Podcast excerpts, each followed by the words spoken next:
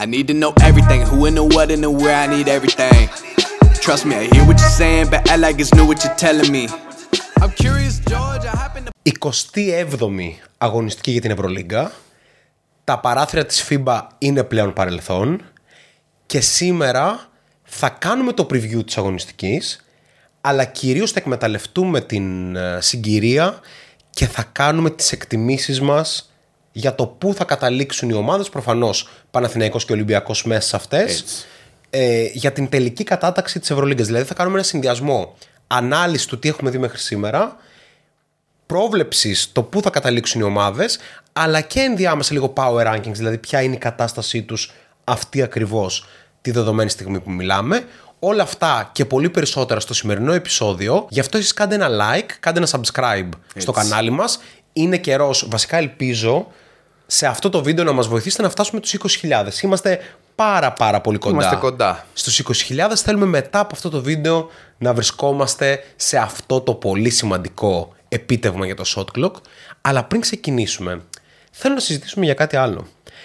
Ε, Ήταν το μεσημέρι, ήμουν στη δουλειά και βάζω να φάω και μου πετάει. Ξέρεις, ο αλγόριθμος στο YouTube είναι περίεργος Ναι, και αντί ναι, να πετάει shot clock, πετάει άλλα πράγματα. και βάζω να φάω και βλέπω Ροναλντίνιο Γκαούτσο με μπλούζα Jason Tatum Boston Celtics να είναι στο Survivor. Και μετά μου πετάει δίπλα, γιατί προφανώς κλίκαρα σε αυτό, τρας. και βλέπω Ροναλντίνο να παίζει ποδοβόλεϊ με Σάββα Γκέντσογλου. Τι, πού είμαστε, πού, είναι- τι συμβαίνει; Δεν ξέρω τι να σχολιάσω επ' αυτού. Είναι από τα πράγματα στα πλαίσια δυστοπία Ελλάδας 2024. να, πούμε, να πούμε ότι είναι πολύ μεγάλο όνειρο για το συνδυασμό μπασκετόφιλων ας πούμε, και ποδοσφαιρόφιλων Ροναλντίνιο με μπλούζα Tatum. Ναι. Έτσι, πολύ ξεκάθαρο αυτό. Αλλά όλο το υπόλοιπο είναι πολύ άβολο. είναι οριακά, ο- οριακά μ, πανμέγιστη τρολιά. Αλλά, εν πάση περιπτώσει, εκεί ο Ροναλντίνο δηλώνει το αρέσει Αντώνης Ρέμος, ότι πάει μήκονο, παίζει μετά από το βόλεϊ. Τέλος πάντων, ήθελα να το μοιραστώ αυτό γιατί ήταν Γεστάκι. μια Γιατί πολύ σημαντική ε, στιγμή της ημέρας μου και θέλω να πω ότι ο Ροναλντίνιο παρότι δεν είναι μπασκετικός αν και με μπλούζα Tatum μπορεί Οκ. και να βλέπει λίγο Ναι, ναι. NBA είναι καλεσμένος ναι Ροναλντίνιο έλα στο shot clock να τα πούμε έτσι κι αλλιώς Φαίνεται ότι κάνει διάφορα feat. ναι, ναι, ναι, ναι, Οπότε, ναι. Νομίζω ξέρεις, ήταν και στα Εμιράτα τις προάλλες Ναι, ναι, ήταν και στα φορούσε μπλούζα Εμιράτα. Paris Germain super cool Ναι, ναι, ναι. Μπαίνει σε ένα αεροπλάνο, του δίνουν μια μπλούζα, κατεβαίνει, κάνει τη φάση, επιστρέφεις. Μαζί με μια βαλίτσα λεφτά όμως. Σίγουρα μια Ακριβώς. βαλίτσα λεφτά. Ακριβώς. λοιπόν, πάμε στα δικά μας. Ναι. Πάμε στα δικά μας μετά από αυτή την ευχάριστη νότα. Καταρχήν, να σας ευχαριστήσουμε πάρα πολύ που δείξατε αγάπη και στο βίντεο που κάναμε Έτσι. για τον Άρη και αυτό το είδος βίντεο με το να είμαστε κάπως manager ομάδας και λοιπά θέλουμε να το κάνουμε σειρά και το επεξεργαζόμαστε κάπως για το πώς θα το κάνουμε αλλά την Κυριακή στις 11 το πρωί συντονιστείτε, βάλτε το καφεδάκι σας Ήρθε η ώρα. έρχεται το Crunch Time ένα από τα μεγαλύτερα project στο ελληνικό YouTube Ελπίζουμε. Ελπίζουμε. ναι, αυτή τη στιγμή δεν είναι, σίγουρα δεν είναι. Αυτή τη στιγμή, αλλά ελπίζουμε ότι μπορεί να γίνει. Λοιπόν, ξεκινάμε. Δεν θεωρώ ότι έχει νόημα να συζητήσουμε πάρα πολύ για την Άλμπα και για την Βιλερμπάν, Ναι. αλλά σε αυτό το γκρουπ ομάδων έχω ακόμη μία. Έχω τον Ερυθρό Αστέρα. Τελείωσε. που Αυτό το πήρα μέσα από σάλπαρε. ατυχίες, λάθη, πράγματα που δεν του βγήκαν και πράγματα που δεν έκανε αυτό σωστά, είναι νομίζω η ομάδα που πλέον με ασφάλεια μπορούμε να πούμε ότι συνοδεύει την Άλμπα και την Βιλερμπάν, στις ομάδες που δεν έχουν κανένα απολύτως στόχο για τη συνέχεια της σεζόν. Ξέρουμε ότι η φυσιογνωμία του coach Φερόπουλου είναι τέτοια που θα είναι ανταγωνιστικός ο Ερυθρός Αστέρας, αλλά δεν νομίζω ότι σε καμία περίπτωση θα, θα δούμε την ομάδα να είναι ανταγωνιστική. Ναι, οι αριθμοί λένε ότι μπορεί να είναι μόλις τρεις νίκες μακριά από την δέκατη Μακάμπη, αλλά η πραγματικότητα είναι πολύ δύσκολη και παραθέτω λίγο στα γρήγορα ε, το πρόγραμμα του Ερυθρού, ο οποίος θα πάει την Παρασκευή στο Μόναχο να παίξει με την Bayern, συνεχίζει όπου πάει την επόμενη εβδομάδα στο Μονακό, στη συνέχεια υποδέχεται τη Μακάμπη και ακολουθεί ε, η υποδοχή του Παναθηναϊκού Μιλάμε τώρα για ομάδες που η μία μετά την άλλη καίγονται ναι, για ναι. νίκες. Μετά έχει στην έδρα του ξανά την Virtus, η οποία σίγουρα επίσης θα καίγεται για νίκη. Πάει στη Μαδρίτη να παίξει με τη Real.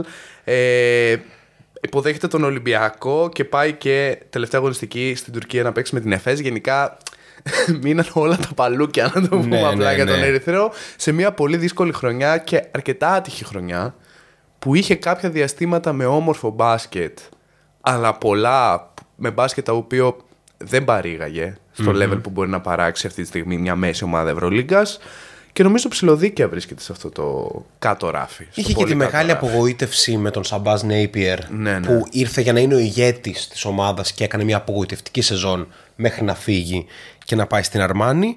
Ωραία, νομίζω ότι τελειώσαμε με αυτό το group ομάδων. Θες να το ονομάσουμε αυτό το group ομάδων; Ναι, έκανα ένα thread στο Twitter όπου το όνομα για αυτό το tier είναι ομάδες που πλέον δεν έχουν κανένα στόχο και η σεζόν τους έχει τελειώσει στην Ευρωλίγκα. ε, θα το πούμε λίγο πιο συνοπτικά. Better luck next year. παιδιά. ναι, ναι, ναι, ναι, ναι. Ή για την Alba θα μπορούσα να πούμε. Καλύτερα και... Eurocup. Ναι.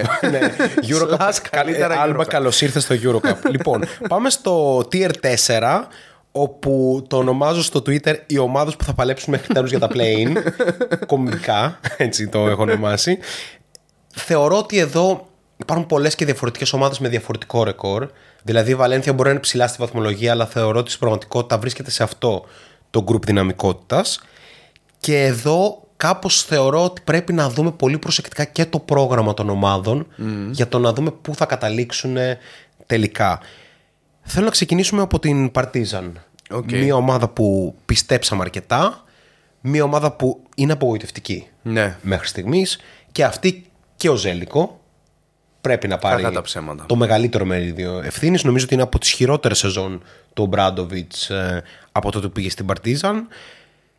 Έχει και δύσκολο πρόγραμμα. Βασικά σίγουρα δεν έχει εύκολο το επόμενο διάστημα. Άρα παρότι θα, θα προσπαθήσει μέχρι και την τελευταία στιγμή να βρεθεί στις θέσεις των play-in και ενδεχομένως εντάξει μαθηματικά προλαβαίνει και τα play-off Ναι. αλλά δεν νομίζω με βάση την εικόνα της ομάδας και το υλικό που έχει ότι μπορεί να κάνει κάτι παραπάνω. Δύσκολα, αναφέρω πολύ γρήγορα ξανά το πρόγραμμα. Η Partizan θα υποδεχτεί την ΕΦΕΣ αυτή την αγωνιστική. Συνέχεια πάει στο Μιλάνο. Ακολουθεί παιχνίδι ε, στη Βαρκελόνη με την Μπαρτσελώνα. Υποδέχεται την Μπασκόνια. Ε, γενικά υπάρχουν πολύ δυνατά μάτια. Υποδέχεται τη Ρεάλ. Ναι, αν τα πάρει υποδέχεται όλα- τον Ολυμπιακό. Ναι, αν τα πάρει όλα αυτά, προφανώς θα αξίζει και θα έχει κερδίσει Ναι, το να ναι, μπει στα ναι. play-off και στα Είναι- play-in. Είναι, έτσι. είναι πολλά τα εντός. Αυτό είναι Ναι. το θετικό. Έχει και ένα μάτς με την Άλμπα ε, προτελευταία αγωνιστική και κλείνει εντός με τη Βαλένθια. Έχει τα περισσότερα εντός παιχνίδια. Είναι make or break ε, κομμάτι της σεζόν αυτό για την Παρτίζαν. Δεν σημαίνει ότι απαραίτητα ότι θα τα καταφέρει. Προφανώς είναι πολύ υψηλό επίπεδο η αντίπαλη και έχει λίγο καθυστερήσει ε, να ανέβει τέλος πάντων ε, και να πάει σε μια πορεία πιο θετική για να φτάσει εν τέλει έστω στο play-in δεν μπορώ να τη δω. Η αλήθεια είναι να ξεχωρίζει. Πίστευα ότι είχε την ευκαιρία της και κάπως την έχασε με κάποιες κακές ήττες, κυρίως στο τέλος των παιχνιδιών. Ναι, Κάνα ναι, δυο ναι. ήττες εντός έδρας. Που ήταν και το δυνατό της στοιχείο. Δηλαδή, έλεγες μπορεί να χάσει όλα τα εκτός, αλλά στην έδρα της είναι σχεδόν αδύνατο να την κερδίσεις. Εν τέλει, έσπασε και αυτό από ένα σημείο και μετά. Δύσκολα, δύσκολα πολύ. Έχεις θέση αυτή τη στιγμή για την Partizan στα power rankings, ας πούμε; είναι ε, ας πούμε στο group ομάδων που εσύ το ονόμασες κάπως περιφραστικά εγώ θα το έλεγα ένα τελευταίο run αυτό το group OK. με τη λογική ότι μάλλον δεν θα μπούμε έχουμε ρίξει πολλή επένδυση και πρέπει να προσπαθήσουμε να μπούμε γιατί πολλά συμβαίνουν και δεν ξέρεις αλλά πρέπει να κλείσουμε με μία νότα τη σεζόν η οποία να μας λέει ότι δεν πήγε και τελείως κατά διαόλου η όλη κατάσταση. Ξέρεις τι, εγώ έχω ας πούμε την Άλμπα στο 18, στο 17 έχω τη Βιλερμπάν, στο 16 τον Ερυθρό, στο 15 της Άλγηρης και στο 14 έχω την Παρτιζάν. Γιατί δεν βρίσκω τρόπο να είναι πάνω από τις άλλες που θα συζητήσουμε τώρα με βάση το πρόγραμμα των υπολείπων. Θες να πούμε κάτι για τις Άλγηρες, θεωρώ ότι κάπως είναι η ομάδα που άμεσα θα μείνει εκτός της ε, διεκδίκησης, έχει και δύσκολο πρόγραμμα, δηλαδή παίζει με Ρεάλ, παίζει με Ολυμπιακό, παίζει με Βίρτους, με Μπασκόνια, παίζει με Μονακό, με Μακάμπι εκτός κλπ. Είναι δύσκολα τα πράγματα για, την, ε, για τις Άλγηρες. Ενώ αντίθετα και η Μακάμπι που αυτή τη στιγμή είναι δέκατη και η ΕΦΕΣ και η Bayern αλλά και η Αρμάνι είναι ομάδες με εύκολο πρόγραμμα το επόμενο διάστημα. Ομάδες που αν εκμεταλλευτούν τη συγκυρία μπορούν να βρεθούν σε πολύ καλό πλασάρισμα και ενδεχομένως να παλέψουν και για τις θέσεις 8-7. ναι Είναι δεδομένο δηλαδή και με αφορμή αυτόν Α πάμε λίγο στην Bayern, η οποία είναι γεμάτη σκαμπανεβάσματα, αλλά έχει πολλές στιγμές μέσα σε σεζόν που λες ότι εδώ είναι μια καλή ομάδα, που προφανώς έχει ένα εξαιρετικό προπονητή και ένα από τα καλύτερα πεντάρια και καλύτερους παίχτες συνολικά σε ολόκληρη την Ευρωλίγκα, τον εντυπωσιακό φέτος Σερζ Ιμπάκα. Ναι, η Bayern φέτος, αν έπρεπε να βάλουμε ένα πολύ γρήγορο υπότιτλο σεζόν, θα ήταν όταν ένα γκαρντ μου τραβάει, μπορώ να κερδίσω τους πάντες. δηλαδή, Περιφραστικά, αλλά Περιφραστικά μεν, αλλά εν τέλει αυτό είναι που είδαμε περίπου όλη τη σεζόν. Το πρόγραμμά της είναι πολύ πιο βατό ε, από άλλων ομάδων. Είπαμε ότι θα υποδεχτεί τον Ερυθρό τώρα που είναι must παιχνιδι ετσι Είναι ένα παιχνίδι που το παίρνεις γιατί πρέπει ο Ερυθρός να φύγει τελείως από την οποιαδήποτε εικόνα διεκδίκησης όσο πιο γρήγορα γίνεται.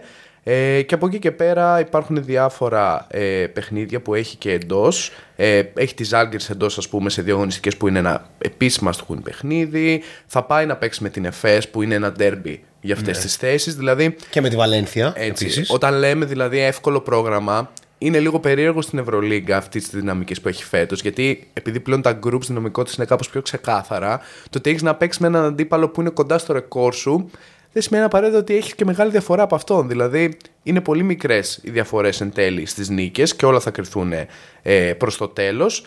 Αλλά η Bayern νιώθω ότι μπορεί να το κάνει. Μπορεί να την κάνει την έκπληξη. Θα εξαρτηθούν πάρα πολλά από τα γκαρντ της, όπως είπες, τα οποία είναι ο ορισμός της αστάθειας ναι. όλη τη σεζόν. Αλλά θα εμπιστευτούμε. Θα εμπιστευτούμε και τον Φρανσίσκο και τον Κάρσεν Έντουαρντς και τον Μπολμάρο και θα πούμε ότι η Bayern θα διεκδικήσει μέχρι τελευταία στιγμή τα play-in. Πάμε στην ΕΦΕΣ. Η ΕΦΕΣ κάπως έχει σχηματίσει χαρακτήρα ομάδας το τελευταίο διάστημα και έχει στην έδρα της Ερυθρό Άλμπα, δύο μάτς που πρέπει να κερδίσει επιγόντως. Έχει Bayern που αν κερδίσει την Bayern τη βάζει και από κάτω και είναι δεδομένη σε καλύτερη θέση και τον Ολυμπιακό δηλαδή στην πραγματικότητα το μοναδικό μάτς ομάδας που θα είναι σίγουρα στα play-off είναι με τον Ολυμπιακό μες στην έδρα της. Άρα ξεκάθαρα η ΕΦΕΣ πρέπει να παίξει υψηλά στάνταρ ε, μέσα στην Κωνσταντινούπολη. Ενώ την ίδια στιγμή εκτός έχει τη Βιλερμπάν. Okay. Που πρέπει να είναι σίγουρη νίκη. Έχει την Παρτίζαν. Που okay, μπορεί να το πάρει το, το παιχνίδι. Έχει την Πασκόνη και τη Φενέρ. Η ΕΦΕΣ είναι σε πολύ πλεονεκτική θέση για μένα. Και την έχω εντός των play γιατί είναι πολύ δύσκολο να μην πάρει τουλάχιστον πέντε νίκες. Ναι. Τουλάχιστον πέντε. Μιλάμε για 8 αγωνιστικές, άρα ε, θεωρούμε και εγώ είμαι στην πλευρά που λέει θετικό ρεκόρ σίγουρα στις εναπομείνες αγωνιστικές. Δηλαδή τουλάχιστον πέντε παιχνίδια ε, να κερδίσει. Προβληματίζομαι λίγο γιατί δυσκολεύομαι πάρα πολύ με τη Βαλένθια και τη Μακάμπη που έχουν ένα κεφάλι και από την Bayern και από την ΕΦΕΣ. Η ΕΦΕΣ δεν είμαι πολύ σίγουρος τι συμβαίνει και στις ισοβαθμίες της. Αυτό βέβαια δεν είναι κάτι που μπορούμε να κρίνουμε άμεσα. Είναι το ότι θα, θα κρυθεί και θα, συνέχεια. Πώς θα καταλήξει εν τέλει η τελική βαθμολογία. Αλλά νομίζω ότι ξεχωρίζει από αυτές τις ομάδες. Δηλαδή η Αρμάνη θα μιλήσουμε μετά, δεν την πολύ πιστεύω. Η Βαλένθια πιστεύω θα έχει μια πτώση. Και η Μακάμπη είναι το δικό μου coin flip που λέμε. Θα, είναι 50-50 για μένα αν θα βρεθεί στο plane. Είναι εντελώς γύρισμα κέρματος. Δεν ναι. ξέρω κατά πόσο θα είναι εύκολο. Έχουμε πολλούς λόγους να, μην να μην εμπιστευόμαστε τη Μακάμπη. Εγώ την έχω 8η όμως στην τελική κατάταξη. Okay. Γιατί. Εντάξει, δεν μετράει ακριβώς η έδρα της, ναι. γιατί δεν υπάρχει η έδρα της Μακάμπη. Αλλά παίζει με τη Βιλερμπάν, παίζει με τη Βαλένθια, παίζει με την Αρμάνη, παίζει με τη Ζάλγκη. Αυτά είναι στην έδρα της. Δηλαδή, θεωρητικά μπορεί να τα πάρει και τα τέσσερα παιχνίδια. Και εκτός έδρας Εκτός από την Παρσελόνα και την Bayern, δηλαδή Ερυθρό και Άλμπα. Επίσης, πολύ προνομιακή συνθήκη για την Αρμάνη, που δεν την εμπιστεύω όμως σε καμία περίπτωση και πιστεύω και εγώ ότι δεν θα μπει στα play θα είναι κάπου στο 11, βαριά στο 10, παρά το εύκολο πρόγραμμα. Αλλά σίγουρα είναι σε πιο προνομιακή θέση από ότι είναι η Παρτίζαν, ας πούμε, που είναι σε πάρα πάρα πολύ δύσκολη θέση και από ότι είναι σίγουρα, θα πω, η Βαλένθια, η οποία αυτή τη στιγμή είναι στο 13-13. Ναι και το πρόγραμμά της είναι. Γάμισέτα. το πρόγραμμά της είναι γάμισέτα. Δηλαδή, παίζει μέσα στην Παρτίζαν, παίζει μέσα στην Μακάμπι, παίζει μέσα στη Μονακό, παίζει μέσα στη Φενέρ και παίζει μέσα στην Βίρτους. Ε, μπορεί να πάει 0 στα 5. Ναι. Στα εκτός, ενώ εντός έχει Βιλερμπάν, OK, okay, το παίρνει, και έχει Bayern και Μπαρσελόνα. Δηλαδή δεν αποκλείται, δεν είναι εκτός εικόνας το 1-7 για την Βαλένθια. Εδώ είμαστε βέβαια, ξέρετε γιατί. Ναι, για το κουβά. για, να, για να εκτεθούμε ανεπανόρθωτα με όλα αυτά που λέμε σήμερα που ξανοιγόμαστε. αλλά είναι πολύ δύσκολη συνθήκη για την Βαλένθια. ναι, η Βαλένθια είναι η ομάδα που έχω ως πρώτη να μην είναι στην εικόνα αυτή και κάπως σχετικά άμεσα με βάση και τη σειρά των αγώνων που Ναι, έρχονται. ναι, ναι, ναι. Ε, πιστεύω ότι αν μείνει κάπως πίσω θα καταρρεύσει και λίγο η κατάσταση. Δηλαδή είναι και μια ομάδα η οποία όλη τη σεζόν αγκομαχάει να σκοράρει. Παίζει χωρίς πεντάρια. Ναι, ναι. παίζει χωρίς πεντάρια είναι δύσκολο αυτό. Ακόμα και αν έχεις τον Οτζελέγε και να παίζεις άμυνα σκυλίσια που λέμε ε, και τραβάει και ο Jones κλπ. Και πάλι η επίθεσή της είναι πραγματικά ένας αστάθμητος παράγοντας. Οκ, μπορεί να αφήσει πολύ χαμηλά ομάδες που πάνε ή που μπορούν να πάνε ψηλά το σκορ, αλλά δεν νομίζω ότι σε αυτά τα πολύ κλειστά παιχνίδια έχει κάπως. Δεν ξέρω, το μέταλλο. Δεν μου αρέσει να χρησιμοποιώ αυτούς τους όρους στο μπάσκετ, αλλά καμιά φορά μετράνε, ρε, παιδί μου, σε πολύ κρίσιμα παιχνίδια. Δεν έχει χτίσει ακόμα ή δεν έχει βρει τη λύση στο τι κάνω όταν θέλω ένα καλάθι. Δεν της είναι αυτό τόσο εύκολο. Και δεν τη βοηθάει και ο προπονητή της σε αυτό το κομμάτι. Δηλαδή, ο Μούμπρου δεν έχει βρει τους τρόπους για ένα εύκολο καλάθι σε μια ομάδα που βασίζεται πάρα πολύ στο mid-range. Στο 2024 δεν είναι εύκολο να βασίζει τόσο πολύ στο mid-range και αυτό είναι και κάτι που απασχολεί και τον Παναθηναϊκό, που είναι μια ομάδα που επίσης ζει αρκετά εκεί πέρα. Θα τα πούμε αναλυτικότερα μετά.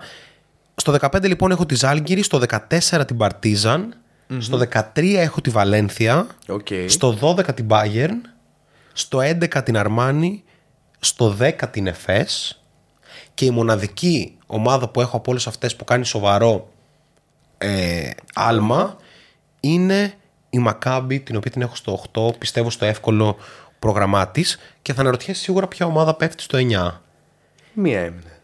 ποια; Μπασκόνια. ακριβώς η οποία θεωρητικά ανήκει στο γκρουπ ομάδων νούμερο 3 το οποίο έχω ονομάσει θα δοθεί μάχη για το ποιος είναι τρίτος και ποιος όγδος αλλά η Μπασκόνια πέφτει στο 9 έτσι. για πες πώς βλέπουμε την Μπασκόνια; Αγάπη μεγάλη, εντάξει, αυτό το μπάσκετ το μας αρέσει αρκετά εδώ πέρα. Πιστεύω όμως ότι είναι ένα σημείο στη σεζόν που λίγο περισσότερο η άμυνα θα σε τραβήξει σε παιχνίδια παρά η επίθεση. Παρότι δηλαδή είπα πριν αυτό για τη Βαλένθια, η Βαλένθια είναι μια πιο ειδική περίπτωση ομάδα. γιατί είναι η καλύτερη άμυνα της Ευρωλίγκας όλη τη σεζόν αυτό. Ωστόσο, δηλαδή έπαιρνε αυτά τα παιχνίδια στο 72-74. Ήταν αυτή η ομάδα. Ε, η Μπασκόνη, απ' την άλλη, είναι μια ομάδα η οποία θέλει να τρέξει και να πάει σε ψηλό σκορ. Έχει σε φοβερή φόρμα φέτος τον Μακεντάιρ που ήταν και απίθανος στα παράθυρα με τη Βουλγαρία. Έχει το Μονέκε, έχει το Χάουαρντ, έχει το Σεντεκέρσκι. Γενικά είναι ένα πολύ ωραίο σύνολο, πολύ δεμένο σύνολο. Το πρόγραμμά της, ωστόσο, προβληματίζει λίγο. Δεν ξέρω. Πάει στη Φενέρ αυτή την αγωνιστική. Έχει εντός την Άλμπα, οκ, ένα θεωρητικά εύκολο παιχνίδι. Συνεχίζει με ε, υποδεχόμενη μάλλον την ε, Αρμάνι. Στη συνέχεια πάει στο Βελιγράδι να την υποδεχτεί η Παρτιζάν. Ε, πάει στο Κάουνας. Έχει παιχνίδια τα οποία θα δυσκολευτεί να πάρει. Υποδέχεται την Εφές. Γενικώς το πρόγραμμα δεν είναι πολύ βατό Δεν και είναι, όχι. οι ομάδες καίγονται πολλές από αυτές ε, για να πάρουν ε, αποτελέσματα. Τη βλέπω εν τέλει, εγώ προσωπικά, να μένει σταθερή. Να μένει δηλαδή στο 8 και να κερδίσει το ένα μάτς έξτρα ευκαιρία για να μπω στα play-off. Γιατί δεν βλέπω ακριβώς τη Μακάμπη τόσο ψηλά. Δηλαδή τη Μακάμπη τη βλέπω στο 11-10 και δυσκολεύομαι, αλλά ας πούμε ότι τη βλέπω στο play ναι, γιατί έχει το εύκολο πρόγραμμα. Από εκεί και πέρα νιώθω ότι η Μπασκόνη θα καταφέρει να το, να το διατηρήσει. Για να το κάνει αυτό, βέβαια, πρέπει να κερδίσει τρία μάτς στην έδρα της. Τρία έχει ένα απομείναντα. Που είναι άλμπα, είναι αρμάνι, είναι φες. Δηλαδή, με ξέρεις την άλμπα, στα άλλα δύο θα είναι μάτς σκότωμα. Ναι. Που όλοι καίγονται για την νίκη. Και έχει πάρα πολύ ενδιαφέρον γιατί έχει πάρα πολλά τέτοια παιχνίδια πλέον η Ευρωλίγκα. 8 αγωνιστικές πριν το τέλος.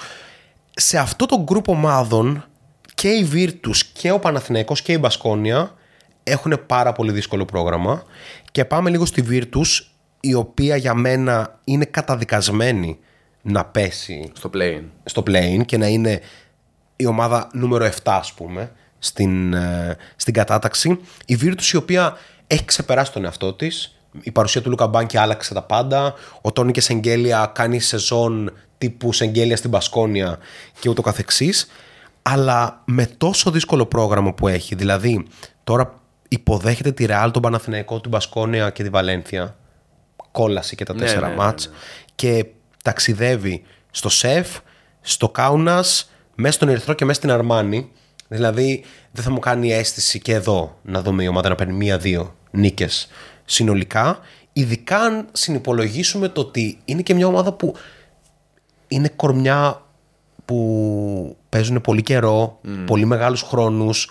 Είναι παίχτες που είναι 32 plus, οι πιο κομβικοί παίχτες. Ας πούμε παίζει ο Ντάνστον σημαντικά λεπτά Ναι. και λοιπά. Είναι πολύ δύσκολο για μένα να δω τη Virtus να πηγαίνει καλύτερα και γι' αυτό την έχω στο 7.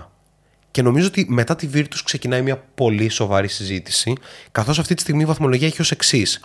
Ο Παναθηναϊκός είναι στο 3, η Μονακός στο 4, η Virtus στο 5, την πάμε και οι δύο στο 7, Ναι, ναι, ναι. από όσο καταλαβαίνω. Στο 6 είναι ο Ολυμπιακός και στο 7 η Φενέρ. Με Ολυμπιακό, Φενέρ και Μονακό να έχουν αρκετά εύκολο πρόγραμμα.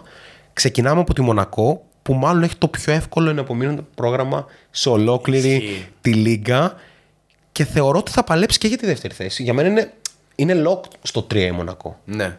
Ε, θα συμφωνήσω. Η Μονακό φ- φόρτσαρε στο καλύτερο σημείο της σεζόν. Βρήκε και κάποιες παραπάνω λύσεις όσον αφορά το σκοράρισμα. Η επιστροφή του Lloyd ήταν πολύ κομβική. Έτσι. Λίγο που ο Χολ δίνει κάποια ποιοτικά λεπτά και παίρνει την εμπιστοσύνη επιτέλους, κυρίως από το πρώτο τρίτο της σεζόν και μετά. Ε, είναι και αυτό ένα στοιχείο το οποίο προσωπικά μου αρέσει. Είναι σίγουρα στα 5 σερί, δεν ξέρω αν έχει και περισσότερα, αλλά θυμάμαι σίγουρα ότι έχει 5 σερί νίκες αυτή τη στιγμή η Μονακό. Δύο, απο- δύο νίκες απόσταση είναι η διαφορά από τη δεύτερη θέση. Δεν είναι απίθανο η Μπαρτσελώνα που έχει δείξει και κακούς σε αυτούς, πιο περιστασιακά βέβαια, να κάνει μια-δυο ήττες ε, από εδώ και από εκεί σε κάποια ίσως δύσκολα παιχνίδια ή με τις ισπανικές που παραδοσιακά βλέπουμε λίγο Ναι, διαφορετικού ναι, ναι. τύπου παιχνίδια λόγω και το ότι οι ομάδες είναι λίγο γνώριμες περισσότερο μεταξύ τους. Ε, Μονακός σίγουρα lock στο 3, μην τη δούμε και πιο ψηλά.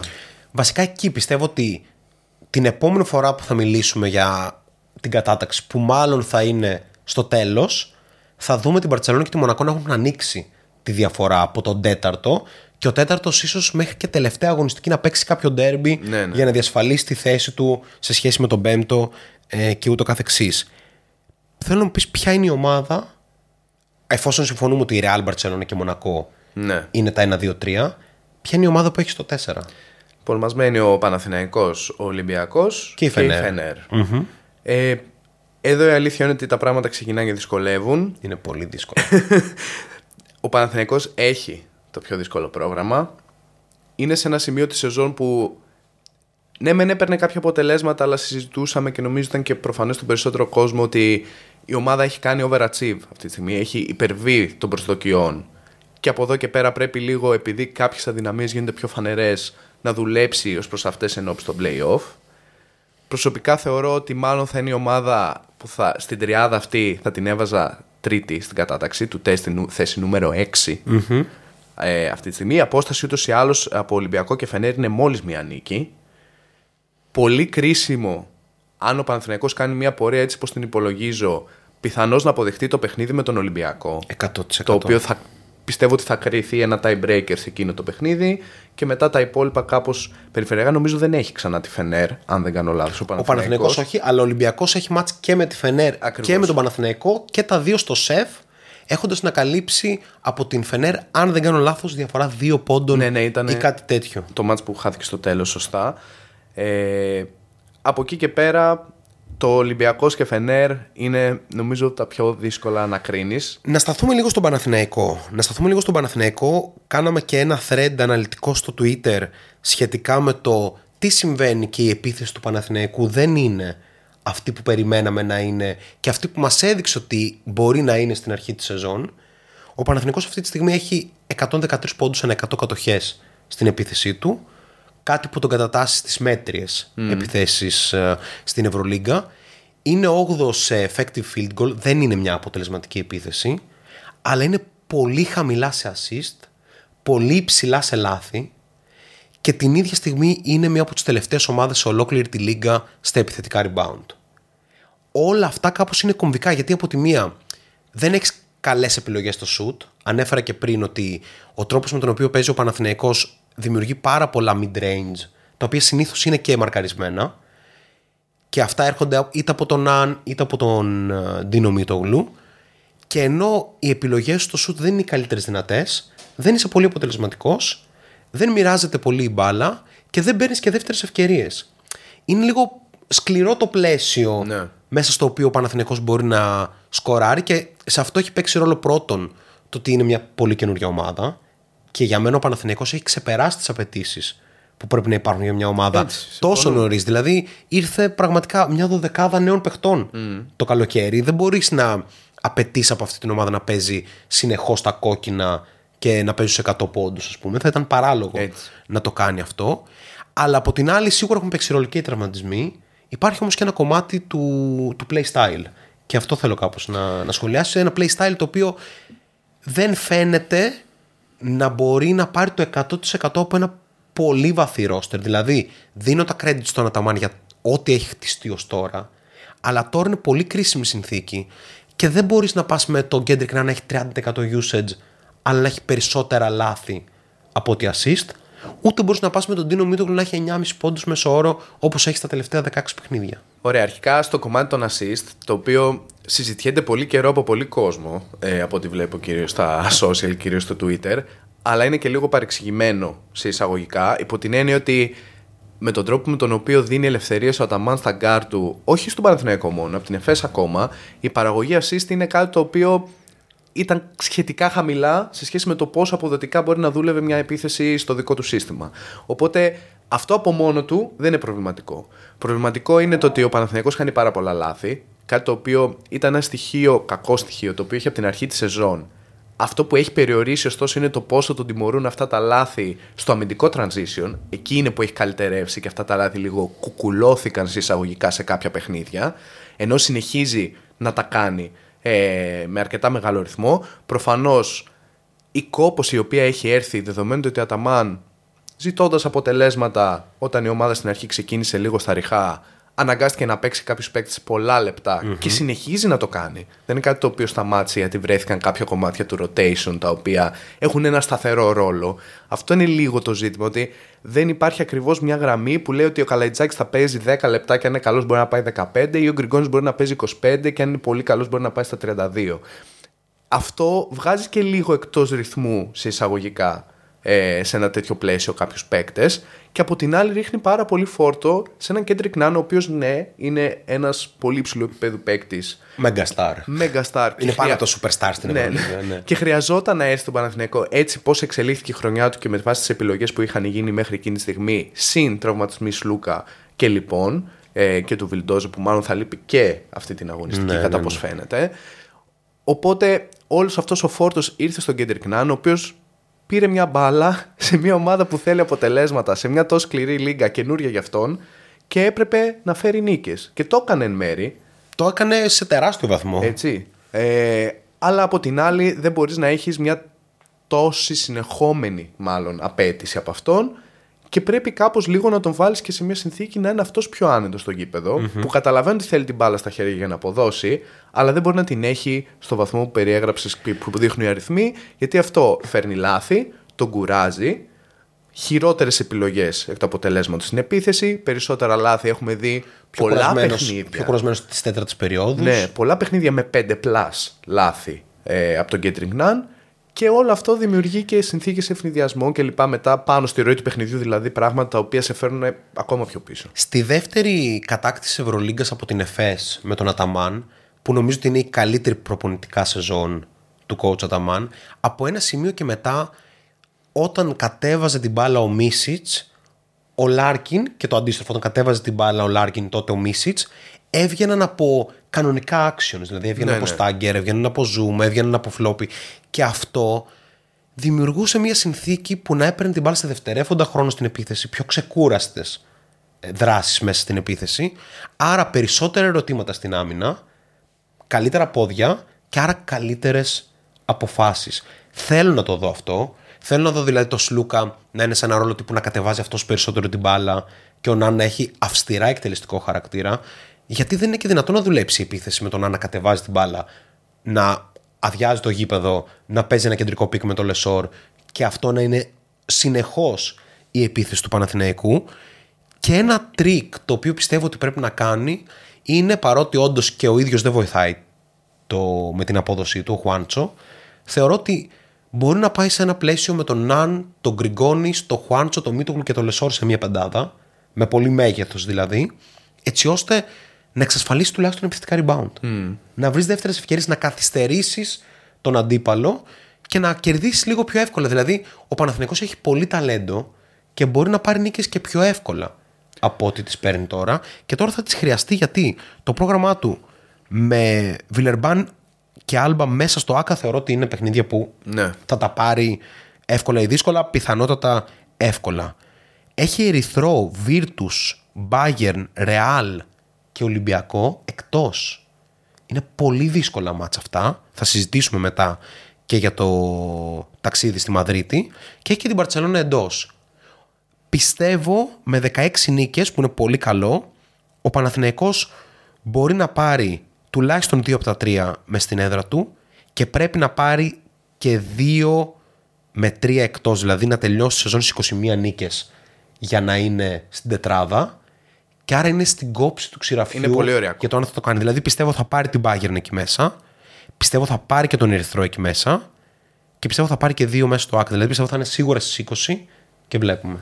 Ναι, ε, εγώ πιστεύω ότι θα είναι τουλάχιστον στο 50% και πάνω. Ναι, ναι, ναι. Δηλαδή, δεν μπορώ να φανταστώ ένα σενάριο Όχι, όχι, δεν υπάρχει αυτό. Ναι. ε, που συμβαίνει κάτι τέτοιο. Και πάλι, πάλι στην εξάδα θα καταλήξει εύκολα ή δύσκολα. Δηλαδή, οκ, αυτό είναι κάπως κλειδωμένο.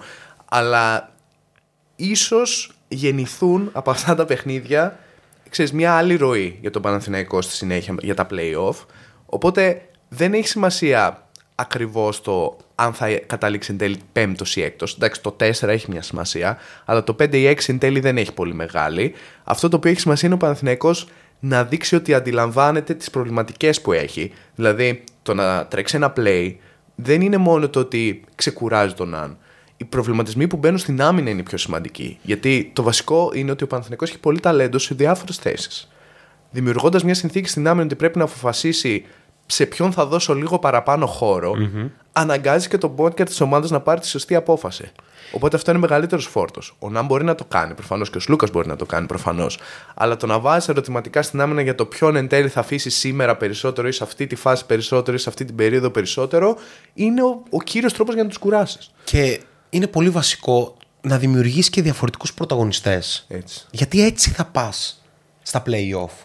Που για μένα είναι κλειδωμένη η θέση του Παναθηναϊκού στα Ε, ναι. play-off. Σαφώς. Απλά θα κρίνει ίσως και την παρουσία στο Final Four η τετράδα για τον Παναθηναϊκό. Γιατί είναι μια ομάδα που είναι καταπληκτική στο ΟΑΚΑ και είναι 5-7 εκτός έδρας. Δεν θέλει ο Παναθηναϊκός να βρεθεί. Δεν τον βολεύει, δεν τον συμφέρει να βρεθεί με μειονέκτημα έδρας και πρέπει να βρει τώρα τις λύσεις. Είναι σε πλεονεκτική θέση και να μπορέσει να το εξασφαλίσει. Πάμε και στον Ολυμπιακό. Ο Ολυμπιακός κάναμε την κριτική μας και νομίζω ήμασταν πολλές φορές ίσως και παραπάνω αυστηροί από όσο έπρεπε. Εγώ θεωρώ ότι ήμασταν πολύ δίκαιοι και νομίζω ότι όσον αφορά εμάς είναι ξεκάθαρο το γεγονός ότι τονίσαμε τόσες φορές ότι χρειάζεται αθλητικός παίχτης στη front line του Ολυμπιακού και θεωρώ ότι από τότε που αποκτήθηκε ο Ολυμπιακός είναι άλλη ομάδα. Game changer. Ακριβώς. Το τονίσαμε, φαινόταν, έκανε μπαμ και αυτή τη στιγμή ο Μόζε Ράιτ έχει αλλάξει τον Ολυμπιακό γιατί δίνει πράγματα τα οποία έλειπαν τελείως από το παιχνίδι του Ολυμπιακού. Ο Ολυμπιακός, ο οποίος χάνει τον Νάιτζελ Γκος για το επόμενο διάστημα, αλλά έχει δείξει ότι μπορεί να καλύπτει αυτά τα κενά. Το πρόγραμμά του είναι ok, είναι, είναι εύκολο θα έλεγα. Δηλαδή, ο Ολυμπιακός έχει στην έδρα του τη Virtus, τη Βιλερμπάν, τη Φενέρ και τον Παναθηναϊκό, σε μια έδρα που διαχρονικά είναι δυνατός. Και εκτός έδρας, αυτό είναι το κομβικό, δεν είναι πολύ δύσκολα τα παιχνίδια. Δηλαδή, αν εξαιρέσουμε την ΕΦΕΣ, μπορεί να κερδίσει και τα άλλα τρία παιχνίδια. Είναι καλύτερος και από τον Ερυθρό και από τη Ζάλγκυρης και από την ε, Παρτίζαν. Οπότε δεν είμαι σίγουρος ότι μπορεί να είναι τέταρτος, αλλά πιστεύω ότι ο Ολυμπιακός θα, θα καταλήξει πέμπτος. Αυτή είναι η θέση που βλέπω για τον Ολυμπιακό. Εν τέλει πέμπτος. Άρα έχεις το 4 τη Φενέρ. Έχω στο 4 τη Φενέρ. Συμφωνούμε σε αυτό. Έχω στο 4 στη- τη Φενέρ που ξαναλέω, μπορεί να είναι ο Παναθηναϊκός στο 4, μπορεί να είναι και ο Ολυμπιακός στο 4. Ναι, εντάξει, είναι πολύ μικρές Αλλά διαφορές. έχω τη Φενέρ. Αυτό προφανώς θα αλλάξει τη στιγμή που παιχτεί το Ολυμπιακός Φενέρ. Ναι. Γιατί αν κερδίσει ο Ολυμπιακός και κερδίσει και τον Παναθηναϊκό, προφανώς μιλάμε μάλλον για την δομένη τέταρτη θέση. Αλλά αν ο Ολυμπιακός χάσει και τα δύο, Αυτό είναι το κρίσιμο. θεωρώ ότι μιλάμε αυτομάτως ότι είναι η έκτη ομάδα, γιατί ναι, θα ναι. χάσει πιθανόν και ισοβαθμίες Έτσι. κλπ. Όλα θα κρυθούν δηλαδή σε αυτήν την τριάδα, ας πούμε, αγώνων. Απλά ο Ολυμπιακός βρίσκεται σε ένα πολύ καλό φεγγάρι. Πήρε και το κύπελο. Νομίζω ότι είναι η καταλληλότερη στιγμή για να κεφαλοποιήσει κάπως όλη τη δουλειά που έκανε το προηγούμενο διάστημα και εδώ πέρα θα κάνουμε και ένα ανοιχτό κάλεσμα προς τον coach Μπαρτζόκα. Είναι και η στιγμή να ανανεώσει τον Αϊζάια Κάναν. Δηλαδή Coach. πρέπει ο Ολυμπιακός αυτή τη στιγμή αφού ανανεώσει τον Πίτερς πρέπει να ανανεώσει και τον καλύτερο του παίχτη τη φετινή σεζόν. Συμφωνώ, συμφωνώ. Και θα πω ότι έχει αργήσει κιόλας. Ε, ο Ολυμπιακός ίσως βρίσκονται και σε διαπραγματεύσεις που εμείς προφανώς δεν μπορούμε να γνωρίζουμε γιατί όπως έχουμε πει δεν είμαστε δημοσιογράφοι. Ακριβώς. Κανόνας νούμερο ένα. Λοιπόν, ε, βλέπω ένα σενάριο που ο Ολυμπιακός μπορεί να κάνει έξι νίκες και να μην έχει πλεονέκτημα. Χάνοντας απλά τα παιχνίδια από τη Φενέρ και τον Παναθηναϊκό. Σοβαρότατα Το οποίο είναι και, τρελό, πιθα- αν και το πιθανό. σκεφτούμε. Είναι πιθανό. Έτσι, Ναι, είναι ναι, τρελό ναι. σαν σενάριο. Ναι, ναι, ναι. σε αυτήν την Ευρωλίγκα φέτος. Και εγώ η αλήθεια είναι ότι το βλέπω εν τέλει πέμπτο ε, τον Ολυμπιακό. Δεν ξέρω πώς θα ένιωθες ε, για ένα πιθανό playoff match τόσο Ολυμπιακού Παναθηναϊκού. Ευλογημένος. Ευλογημένος. Ευλογημένος. Το Shot Clock είναι το podcast που θα πανηγυρίσει το Ολυμπιακός Παναθηναϊκός ή Παναθηναϊκός Ολυμπιακός αντίστοιχα στο 4-5 Ναι, ναι, ναι. γιατί σημαίνει ότι η προσπάθειά μας να φτιάξουμε μια μπασκετική κοινότητα μακριά από την τοξικότητα και λοιπά που θα συζητάμε εδώ πέρα για play-off παιχνίδια που θα έχουμε να αναλύσουμε τακτικές, αποτελέσματα κλπ. θα είναι το καλύτερο σενάριο για μας. Έτσι. Το θα γράφετε στα σχόλια είναι δική σας επιλογή αλλά εμείς θα χαρούμε πάρα πολύ με αυτό το σενάριο. Φαντάζεστε να είναι όμως και οι δύο Final Four. Φαντάζεστε τελικό Ολυμπιακός Παναθηναϊκός στην Ευρωλίγκα. Θα, θα παίζουν τα τσιμέντα. Ο στόχος Λέει είναι μια τουλάχιστον, παλιά, τουλάχιστον 30k subscribers, φίλοι και φίλες τότε. Λοιπόν, οκ, το δεύτερο tier είναι η Barcelona μόνη της. Και το πρώτο tier το έχω ονομάσει Real. είναι, το, όνομα- Οκ. είναι η κωδική ονομασία Real Madrid που η Barcelona θεωρώ ότι είναι αρκετά υποτιμημένη φέτος. Δηλαδή έχει τον καλύτερο center της λίγκας για φέτος, έχει αρκετό βάθος, προσέθεσε το Ricky Rubio. Έχει ένα πρόγραμμα που είναι ok, ούτε δύσκολο ούτε εύκολο. Ναι. Το clutch data τη δίνει στο 50% του strength of schedule, που σημαίνει ότι είναι ακριβώς ένα ok ε, πρόγραμμα. Νομίζω δεν έχουμε να πούμε κάτι άλλο, γιατί πάμε να κάνουμε και λίγο το preview Έτσι. της αγωνιστικής. Λοιπόν, 27η αγωνιστική αισίως. 8 ακόμα για το τέλος. Προσπερνά πολύ γρήγορα το πρώτο παιχνίδι. Είναι η Άλμπα Βερολίνου που θα υποδεχτεί τη Μακάμπη Τελαβίβ. Η Μακάμπη, αν θέλει να έχει οποιαδήποτε. Συνένα στο σακούλι. Ναι, αν θέλει να έχει οποιαδήποτε ελπίδα, πρέπει να πάρει αυτό το παιχνίδι εύκολα και ξεκούραστα. Και συνεχίζουμε με πολύ δυνατό παιχνίδι. Virtus υποδέχεται στην Πολώνια τη Βαλένθια. Άσος. Είναι must win για την ε, Virtus, είναι must win και για τη Βαλένθια. Αλλά Μόνο νομίζω μας που ότι... έχουν αυτές οι ομάδες. Ναι, στο η εξής. επιστροφή Τόκο ε, έχει ξαναφέρει ξέρεις, την κανονική ροή των πραγμάτων για τη Virtus, χωρίς να σημαίνει ότι θα- είναι στο ίδιο επίπεδο με αυτό που ήταν στην εκείνη της σεζόν. Γιατί οι αντίπαλοι της δεν είναι στο ίδιο επίπεδο που ήταν στην εκείνη της σεζόν. Κατά βάση, αυτή είναι η ειδοποιώς διαφορά. Αλλά η Virtus θα πρέπει να πάρει αυτό το παιχνίδι. Είπαμε, μεγάλη ηλικία παίκτες, μεγάλα κορμιά, αλλά θα έρθουν ξεκούραστοι ή πιο ξεκούραστοι τέλος πάντων ε, σε αυτή την πρώτη αγωνιστική μετά το break. Και συνεχίζουμε με το Partizan FS. Θεωρώ, 300 πόντι θα πούν σε αυτό.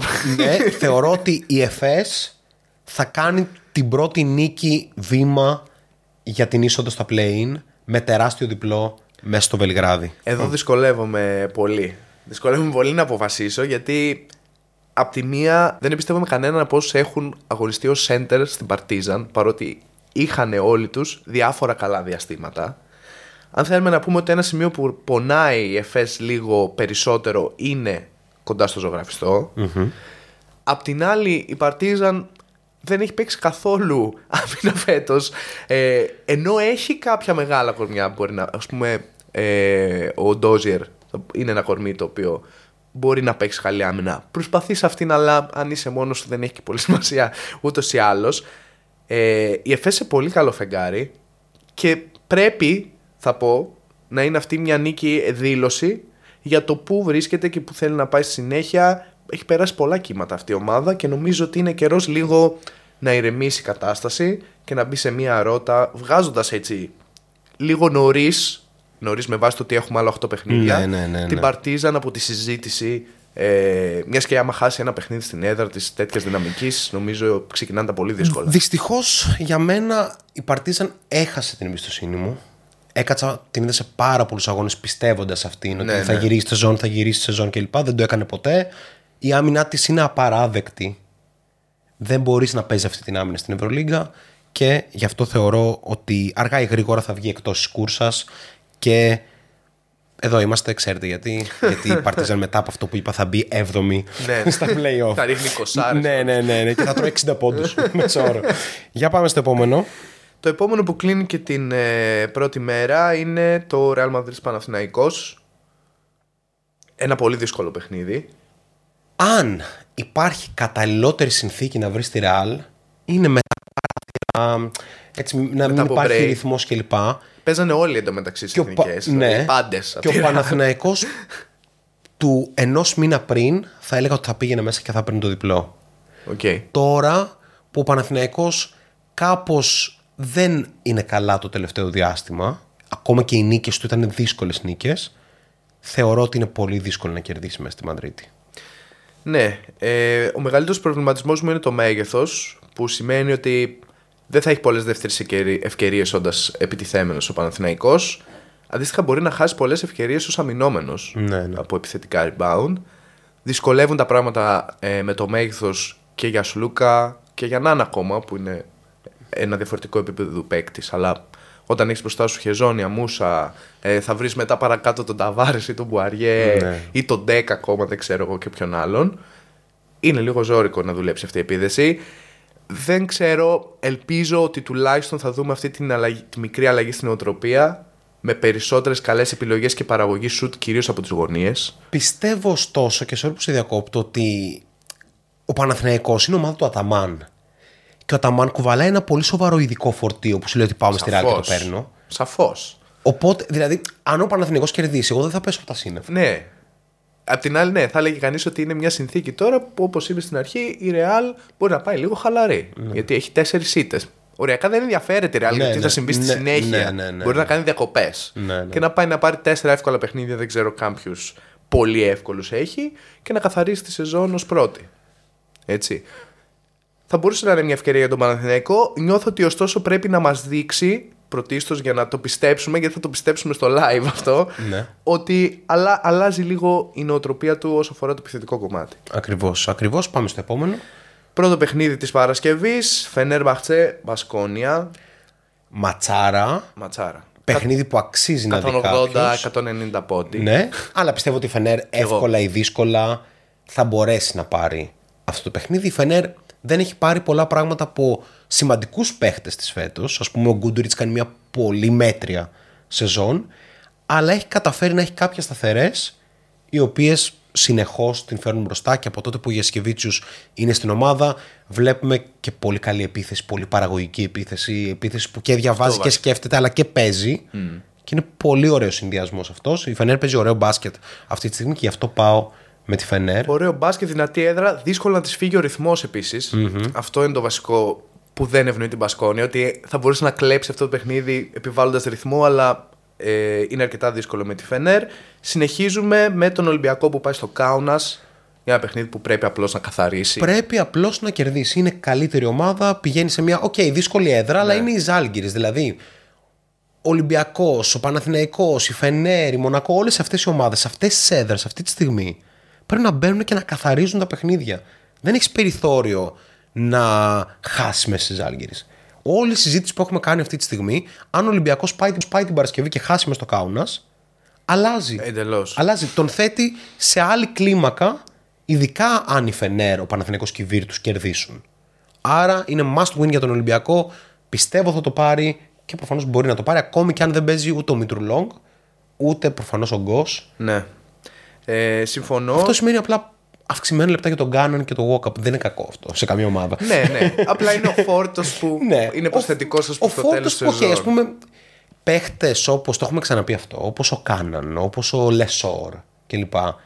Δεν πρέπει να τους βάζουμε στο ίδιο κριτήριο με τους υπόλοιπους. Αυτοί οι παίχτες είναι προπονημένοι. Αν τους δεις πώς προπονούν τα καλοκαίρια, Ναι, ναι, ναι, το να έχουμε παίζουν σε συνθήκες NBA. 35-36 λεπτά ανά τρεις μέρες. Δεν είναι τώρα. Βάλει τον Κάναν και το Λεσόρ και το, και το Χεζόνι, ας πούμε, να παίζουν Ναι, όσο, ναι. όσο είναι. Έτσι. Ε, πάμε και στο επόμενο. Η Βιλερμπάν θα υποδεχτεί την Αρμάνη. Μόνο η Αρμάνι μπορεί να το χάσει αυτό. φίλε. Μόνο η Να- Αρμάνι, να ξέρεις. Μόνο η Αρμάνι μπορεί να χάσει αυτό το παιχνίδι και να λήξει. Θα και τις ήθελα πιθανότητες να για κάνω φέτος. την πρότασή μου στη δίκη της Βιλερμπάν. Τόνι Πάρκερ, αν ακούς, έλα στο shot clock. Πρώτον. Δεύτερον, Κίλιαν Χέις Ναι, ίσως ήρθε η ώρα, παιδιά. και Ποκουσεύσκι. Και ποκού. Κάνε τη Βιλερμπάν, αφού είναι που είναι στην Μικτή G Ευρωλίγκα και έχει το υπέροχο γήπεδό της, κάντε ένα hub σύγχρονου μπάσκετ και ταλέντου. Φέρε τον Κίλιαν Χέις, φέρε τον Μποκουσεύσκι, φέρε τέτοιους παίχτες που θα κάνουν δύο τρομακτικά χρόνια σε σένα και θα πηγαίνουν μετά στη Ρεάλ, θα πηγαίνουν στην ΕΦΕΣ κλπ. Ναι, αλλά μπορεί να γίνεις, ξέρεις, ατραξιόν. Γιατί όχι; Ναι, ακριβώς. Ωραίο γήπεδο, αναπτυξιακό το πρόγραμμά μας, παιδιά. Έτσι. Αλλά πρέπει να στηθεί και λίγο το γύρω-γύρω. Τώρα εκεί με το βοηθό κάπως η κατάσταση ρολάρει. δηλαδή, ναι, αφού ναι, καθαρίσαμε με διάφορα ε, ευτράπελα, είναι όλα καλά. Το βλέπεις, γεια σου. είναι η Αρμάνι. δεν μπορώ να πονταρώ. Ξέρεις, ότι βάζω την περιουσία μου στην Αρμάνι να κερδίσει, να πάρει το διπλό. Αλλά θεωρώ ότι καίγονται. Ναι, εντάξει. Καίγονται Ας και μην το πρέπει να παρακάνουμε. κερδίσουν. Θα πάω με Μιλάνο απλά ε, για την περίπτωση που εν τέλει η Βιλερμπάν κερδίσει και έρθουμε εδώ την επόμενη εβδομάδα να λέμε πάλι για το τι δουλειά είναι αυτή Ναι. που έχει κάνει ο coach Μεσίνα εκεί. Ε, και συνεχίζουμε. Πρώτο τελευταίο παιχνίδι. Η Bayern υποδέχεται τον Ερυθρό. Τον αναφέραμε και πριν. Τελειώνει τη σεζόν του Ερυθρού Έτσι. και σώζει τη δική της. Η Bayern πάει για τον Άσο. Αυτό πρέπει να το κόψουμε ακριβώς έτσι όπως το είπα. Για να τον ανεβάσουμε την, την επομένη της ήττα της Bayern από τον Ερυθρό. Διόλου απίθανο. Έχουν συμβεί πολλά. Κλείνουμε με ένα παιχνίδι που, αν θυμάμαι καλά, η Μονακό έχει κερδίσει στον πρώτο γύρο την Παρσελώνα. Αλλά Νομίζω ναι, αλλά δεν το θυμάμαι. ναι, να ναι, σου πω είμαι την σχεδόν σίγουρος γιατί το έχω τσεκάρει σχετικά πρόσφατα. Πάει ωστόσο στη Βαρκελόνη να την υποδεχτεί η Μπαρσελόνα. αλήθεια. Στον τεμπούτο του Ρίκι Ρούμπιο. Στο ντεμπούτο του Ρίκι Ρούμπιο, που ξέρεις, μια κηδειούλα από τη Μονακό. Εγώ εδώ θέλω να πάω με το διπλό. Ναι. Ναι. Εγώ θα πω ότι η Μονακό θα κάνει την τελευταία ή προτελευταία ήττα της σεζόν της. Οκ. Δηλαδή πιστεύω ότι δεν θα κάνει πολλές ήττες μέχρι το τέλος της σεζόν. Μία-δύο έτσι. Αλλά πιστεύω ότι η Μπαρσελόνα θέλει αυτό το παιχνίδι. 100% το θέλει. Οι παίχτες της ξεκουράστηκαν. Δηλαδή τα σημαντικότερα κομμάτια του puzzle της δεν έπαιξαν. Ναι, ναι. Και αυτοί που έπαιξαν, ο Μπριθουέλα, ο Ρούμπιο, είχαν ανάγκη από ο ρυθμό. Σατοράνσκι. Είχαν ανάγκη από ρυθμό. Εντάξει, ο Σατοράνσκι είναι μηχανή, δεν υπάρχει Ναι, θέμα. ναι. Ε, αλλά το γεγονός ότι ξεκουράστηκε ο Τζαμπάρη, ξεκουράστηκε ο Βίλι, ε, ξεκουράστηκε. Υπάρχουν δηλαδή παίχτε που πήραν κάπως μια ανάσα. Φέρνει την Παρσελόνα σε, σε καλή συνθήκη. Θα δούμε ένα ντέρμπι. Προφανώς μπορεί να το πάρει και η Μονακό. Αλλά έχει πάρα πολύ μεγάλο ενδιαφέρον το ότι επιστρέφει ο Ρίκη Ρούμπιο σε ένα αγώνα ντέρμπι που μπορεί να παίξουν για τη δεύτερη θέση αυτές οι δύο ομάδες. Εγώ αυτό σκέφτομαι. ότι- Απέναντι στο Mike James είναι πολύ ενδιαφέρον. Must Μάτς, μάτς που see TV. αξίζει να το δείτε. Έτσι, Εμείς θα Παρασκευούλα, κάτσουμε. 9.30 Βασικά θα πρέπει να δούμε. Έχουμε και μάτς Ναι. εκείνη την ώρα. Θα δούμε. Μπορεί να το δούμε, ξέρεις, χωρίς spoilers, να πάμε απλά Ναι, σπίτι, ναι, ναι, το ναι. βάλουμε. Ναι, replay. αυτό- αυτό είναι. Καλωδίωση. Κλείσαμε. Αυτό απολαυστικό ήταν το σημερινό. Ήταν ωραίο. Τόσο Ήταν απολαυστικό που θα το ανεβάσουμε και στο Spotify. Να το ξέρετε αυτό. Οπα. να μπορείτε να το ακούσετε γιατί θεωρώ ότι το σημερινό επεισόδιο κάπως είναι πολύ πιο universal από, Ναι, από ένα απλό preview. από ένα απλό preview αγωνιστικής έχουμε κάνει μια συνολική εκτίμηση για το υπόλοιπο της σεζόν. Αν σας άρεσε αυτό το βίντεο, κάντε like. Αν σας αρέσει η δουλειά που κάνουμε στο Shotclock, κάντε subscribe στο κανάλι μας. Έρχονται πολλά project το επόμενο διάστημα. Το μεγαλύτερό μας, το Crunch Time, ξεκινάει την Κυριακή, οπότε περιμένουμε να δείξετε την αγάπη σας και σε αυτό και τα λέμε στο επόμενο. Καλή συνέχεια.